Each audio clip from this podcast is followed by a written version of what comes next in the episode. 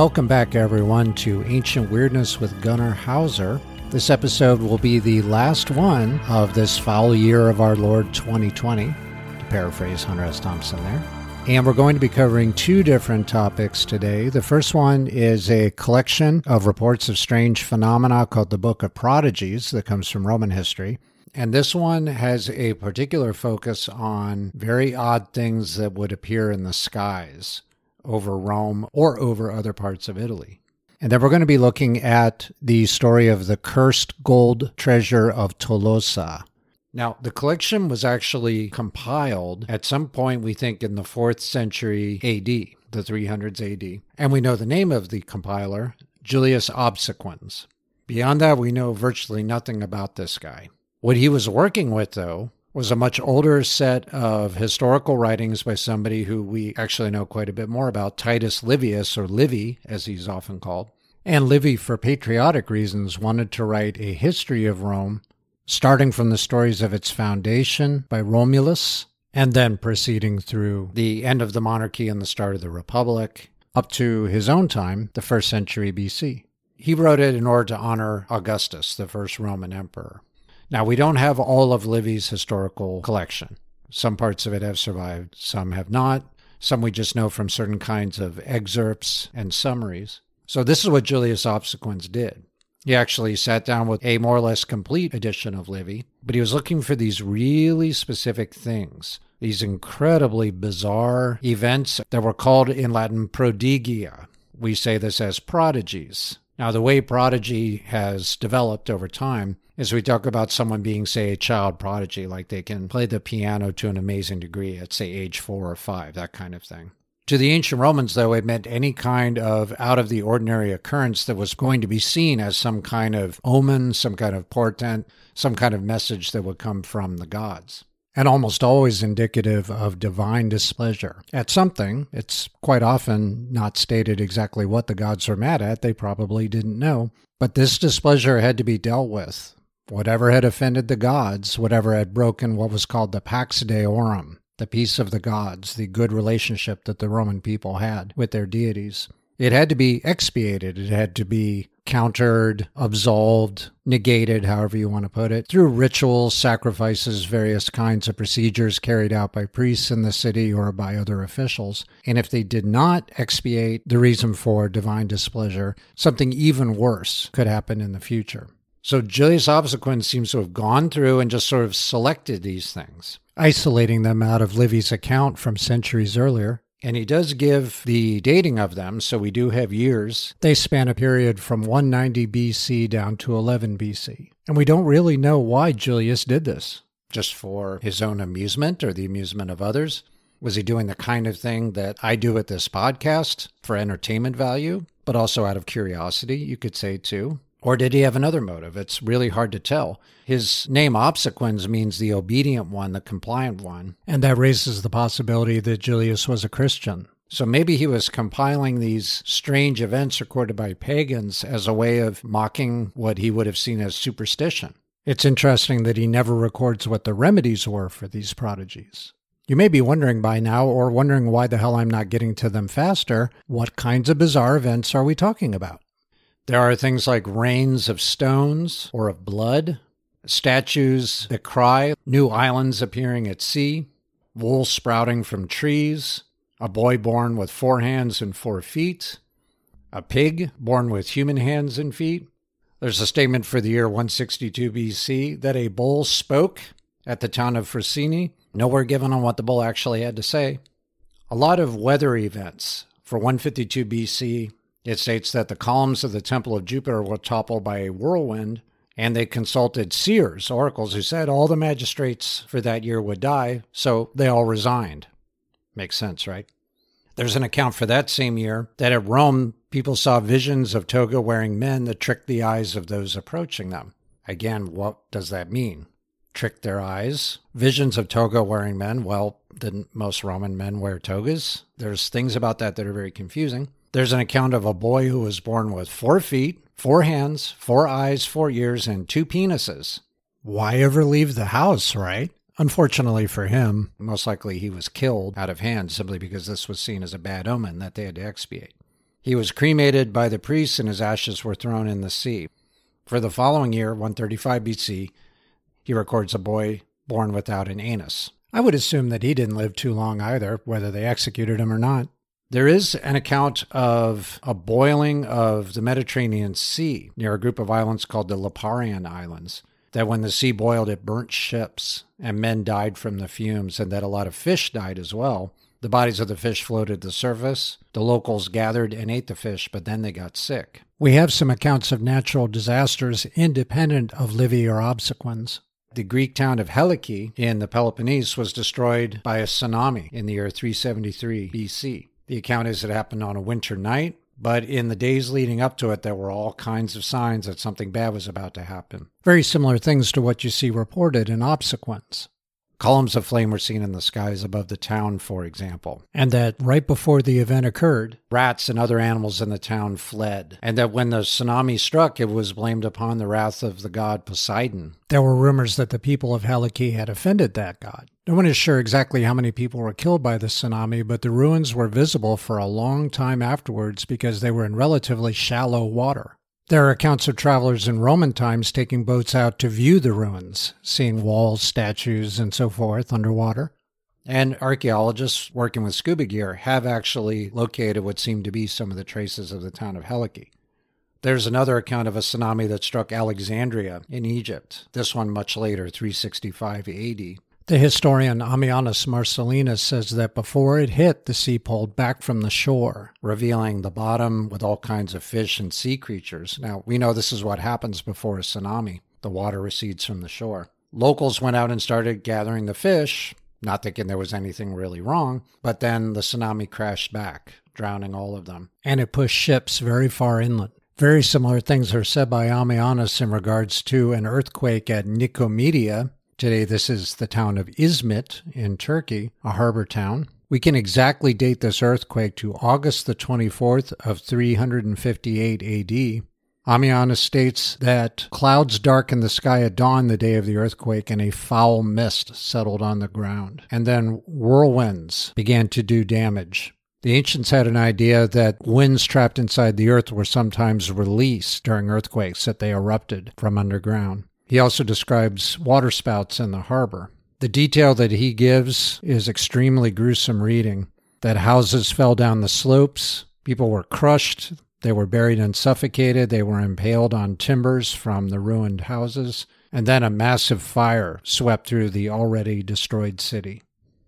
Now, to return to the list of prodigies in Julius Obsequens, he includes many stories about mysterious flying objects flying torches, flying shields and weapons, whether that's meant to be spear points or swords or blades.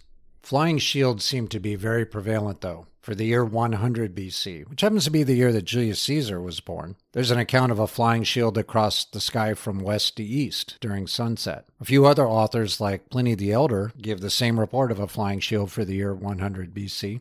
Of course, I'm converting the dates into the BC system because that system had not been devised yet.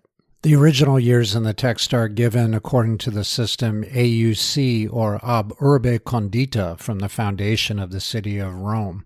That is traditionally dated by our system to 753 BC. In the time period of the early Roman Empire, 1st century AD, the philosopher Seneca actually has an account of a number of flying objects ones that he calls trabes, which literally means tree trunks, also pithiae, which means barrels, columnae, columns, or shields, clippe. You might be thinking UFOs. Now, of course, UFOs have been seen in a number of different shapes in more modern times. The flying saucer is really just one shape. Cigar shaped craft have been seen. Not exactly shields, but then again, people are going to interpret what they see based on what they know right? Shields were obviously common in the ancient world and they're not common today. Obsequens for the year 94 BC states that at the town of Faesulae, which isn't too far from Rome, a huge multitude of people wearing burial shrouds and with pale expressions were seen walking in a cemetery. Appears to be a sighting of zombies. Obsequens also has a predilection for recording lightning strikes. For the year 114 BC, the daughter of a man named Helvius was killed by being struck by lightning while horseback riding. When her body was found, clothing had been blown from it, and her tongue was sticking out as though fire had leapt from her lower regions to her mouth. Both Greeks and Romans believed that the corpse of anyone killed by lightning had to receive very special treatment. A god, usually Zeus to the Greeks or Jupiter to the Romans, but sometimes there's records of other gods doing this, that would throw down a lightning bolt for whatever reason to kill these people. So it was a kind of sacred death because they had been specifically targeted. The Greeks called these people diablatoi, which means something like God struck. Romans called them fulguriti, coming from the actual word for lightning. There's an epitaph written on a thin sheet of gold foil from a Greek tomb in southern Italy, containing a message from the deceased person as to how they met their fate. The star flinger subdued me with a thunderbolt. Roman practice was to bury the victim at the exact spot where the event had occurred. They put together a marker called a bidental, named after bidens or a sheep that they would also sacrifice. And that area was marked as off limits. The belief was if you trespass there, it could induce madness. Kind of interesting, they also thought that if a container of wine was struck by lightning, that anyone who would drink that wine would also be driven insane. And it was not permitted to eat animals that had been killed by lightning. Every so often, though, lightning could be actually seen as a good omen. If you've ever heard of the Roman Emperor Marcus Aurelius, who ruled late in the second century AD, Marcus Aurelius was the philosopher emperor who wrote the book commonly called the Meditations. He was leading a campaign against the Quadi, a tribe from Central Europe, and the 12th Legion that he was leading was trapped in a very bad situation where they could have been wiped out. They were not only cut off from water supplies by the enemy, but were also being surrounded and thus cut off from the rest of the Roman force. Then suddenly it began to storm. Rain fell on the Romans. They collected the rain in their helmets and shields, and it quenched their thirst. And then lightning bolts began to strike the enemy troops. So divine intervention enabled the Romans to turn what looked like an almost certain defeat into a great victory. It just so happens that the 12th Legion was called Fulminata, or the Thundering Legion. What is so intriguing about this event, which is often called the rain miracle of Marcus Aurelius, and was celebrated on the famous work of art called the Column of Marcus Aurelius, which you can still see in Rome, where you have this sort of weird personification of a storm, this massive, hulking, bearded thing hanging in the skies above the Roman troops. The exact nature of that divine intervention, though, became very controversial. Various polytheist groups thought it was their deity or deities who were responsible. Some credited a man named Julian the Theurgist for uttering some kind of incantation that caused the rain miracle. And Christians at the time thought that the Christian God was responsible. Julius Obsequens lived about 200 years after the rain miracle, Given his interests, I'm sure he had an opinion on the rain miracle, but unfortunately it's lost to us.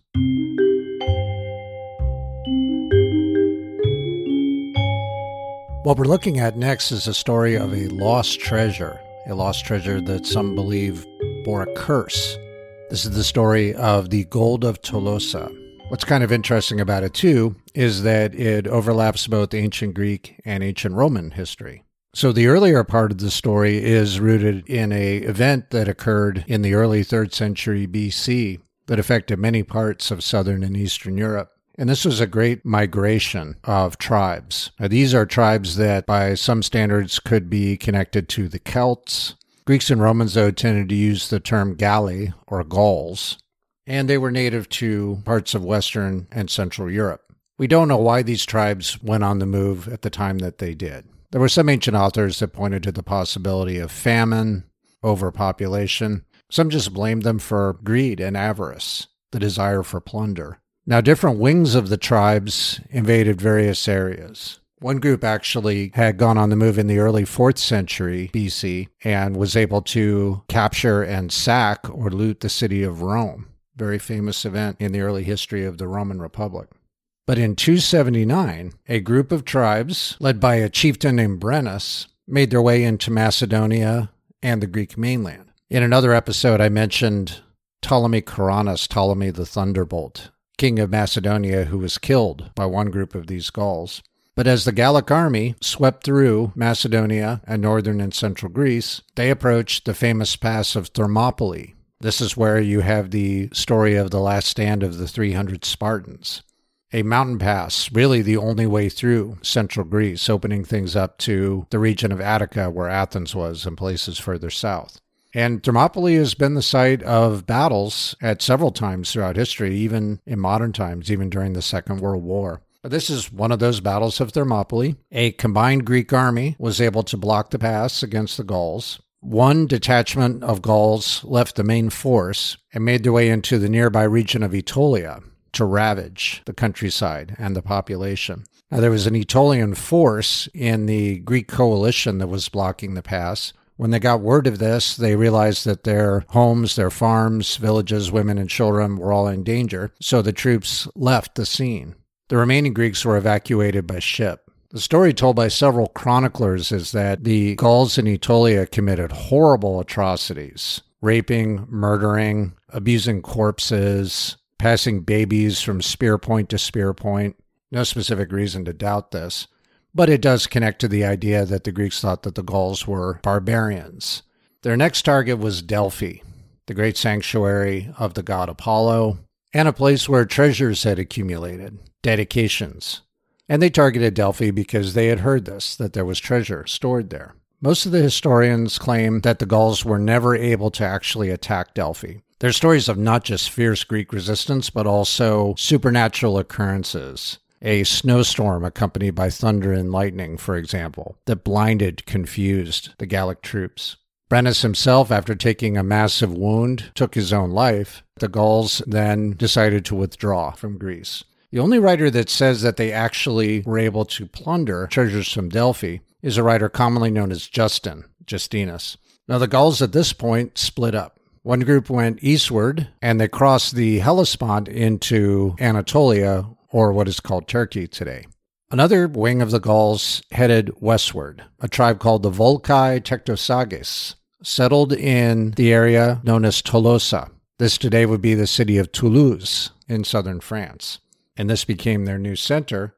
According to those who believe in a lost treasure, they had taken the treasures of Delphi with them, but they decided to unburden themselves of the treasure because pestilence had broken out, some kind of plague or epidemic had struck them. So they tossed the treasure into various lakes near Tolosa.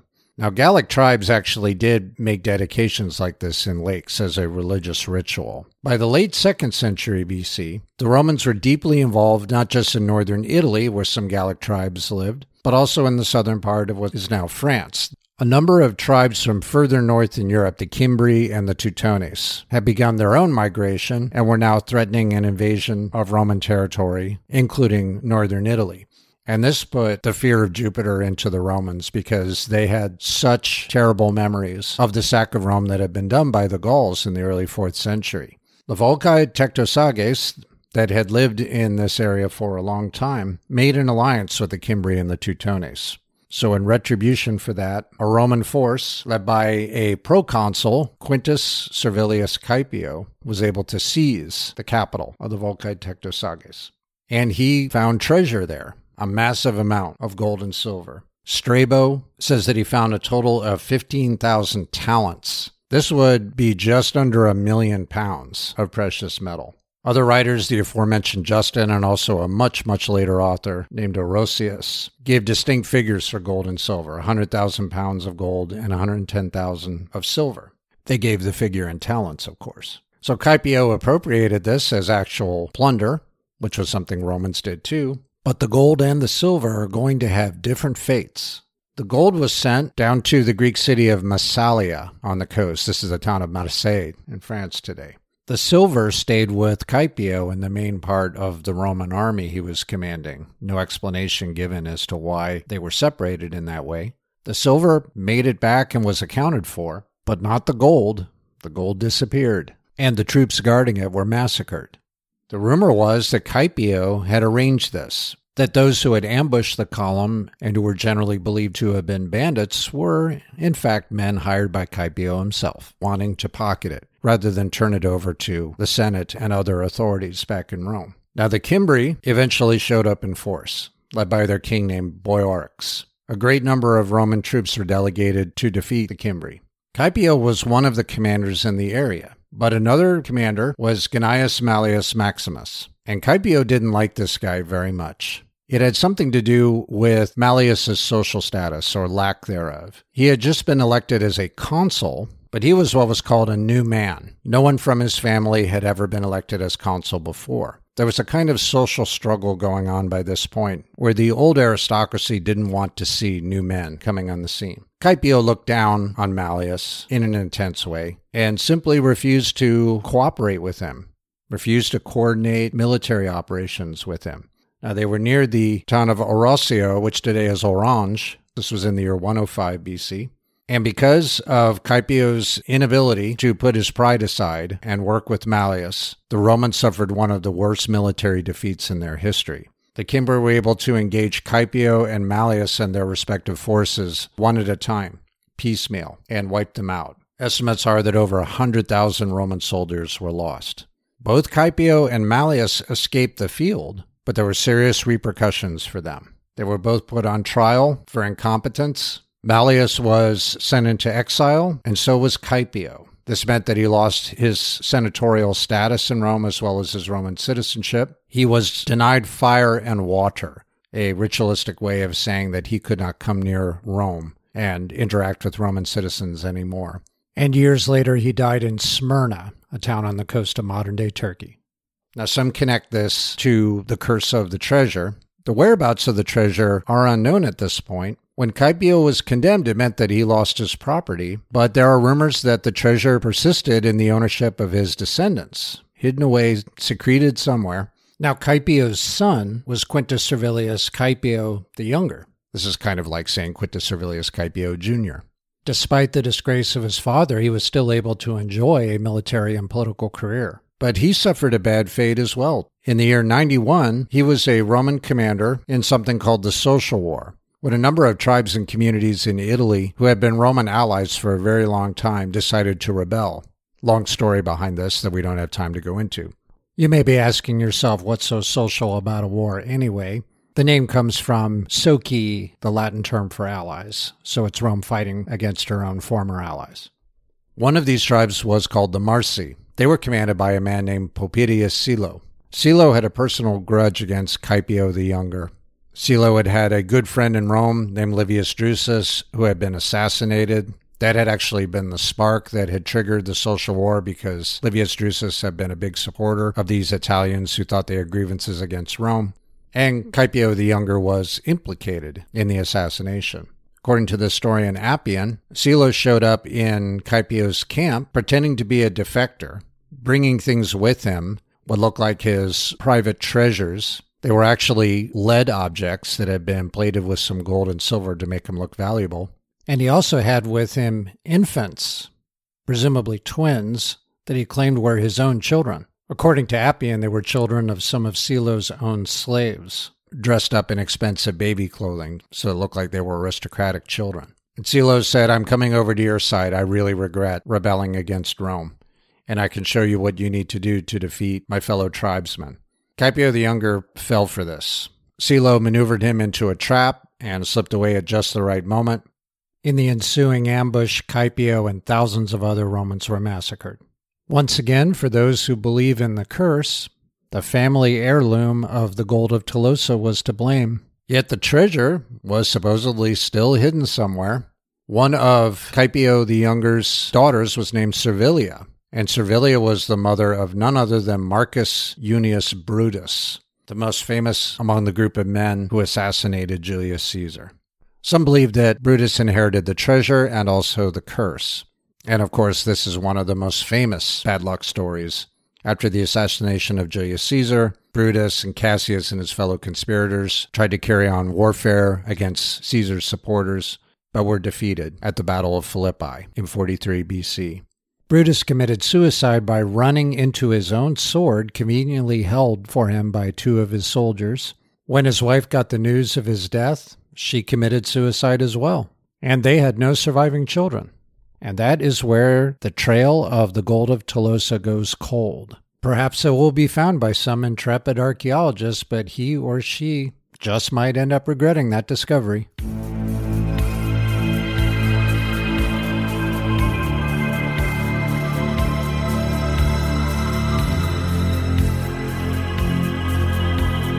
Thanks for listening, everyone. Tune in in 2021 for season two of Ancient Weirdness with Gunnar Hauser.